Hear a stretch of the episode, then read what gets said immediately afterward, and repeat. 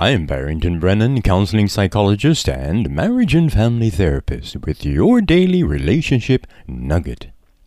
Every day, things are changing around us. These are certainly changing times. Are all these drastic changes unique to our times? In reality, since the beginning of time, things have been changing. There was a change from a perfect, sinless earth to an earth riddled with thorns and thistles, death and disappointment. There was a change from human beings' heavenly focus and unscarred thoughts to human beings filled with pain, selfishness, and pride. The change of the human psyche and behavior led to the change maker, Jesus, to come to earth to die on Calvary so that we human beings can be changed again or be restored to the original state of eternal peace and happiness. However, that state of eternal peace and happiness will not take place until countless seemingly destructive, tempting, frightening changes will take place. Here are three scriptures that point us to the kind of changes we are to expect. First, there will be spiritual and psychological and emotional changes. 2 Timothy 1 to 3. This know also that in the last days perilous times will come. People will be lovers of their own selves, covetous, boasters, proud, blasphemous, disobedient to parents, unthankful, unholy, without natural affection, truce breakers, false accusers, incontinent, fierce, despisers of those that are good. The second text is, is will be political changes. Matthew 24 and verse 6.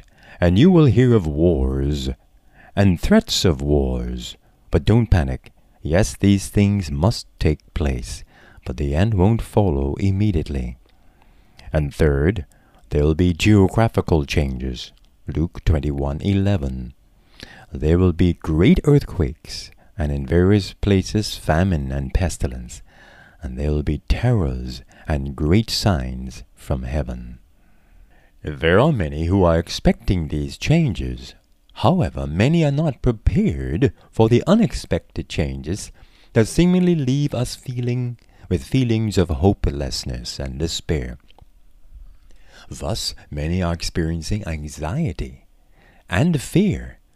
For example, how do we cope with the sudden unexpected death of a loved one, loss of a job, no hope for a new job, little or no money, fear of getting sick? Countless spiritual leaders, behavioral scientists, and psychologists have been studying this topic for years. In my research, I discovered that there is one common recommendation among all of them for coping with change. It is acknowledge that things are changing. A strong force that makes this point difficult is that of denial. In Psychology Today, psychologist Dr. Stephanie A. Sarkis states Denial is a powerful force, and it protects us in many ways. However, stepping outside of it and saying to yourself, things are changing and it's okay, can be less stress than putting it off. End of quote. One author said that if there is anything that is constant, it is change. Hence, as Christians, based on our worldview and understanding of the times, accepting that change is inevitable and even natural is the first way to cope with change.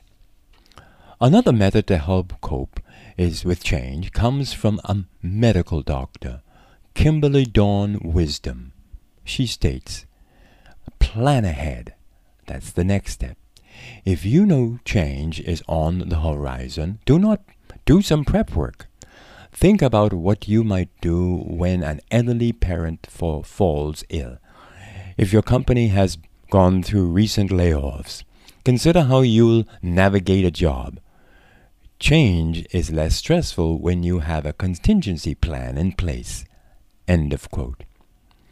Just like we plan ahead for a hurricane or by saving money to go to college, we must do the same for every aspect of our lives. Dr. Kimberlydawn Wisdom shares another powerful way to cope with change that I cannot resist stating. It is count your blessings. Whether you just received a difficult diagnosis or you're about to start a new job, counting your blessings in a gratitude journal or sharing the top three highlights of your day with a family member at dinner can go a long way toward making you feel less depleted. Even during difficult times, things like noticing a starry sky, or beautiful sunset, or watching a colorful butterfly can act almost like a reset button for your mind. End of quote. Dear listeners, let us prepare for change. More and more changes are coming. Are you ready? Are we practically preparing for the constant changes? Let us hold on to the one who never changes, but can change the change. That's Jesus. One day he will change the always changing to a change that will never change. Trust him. This has been your daily relationship nugget. I'm Barrington Brennan, keeping a smile on your heart.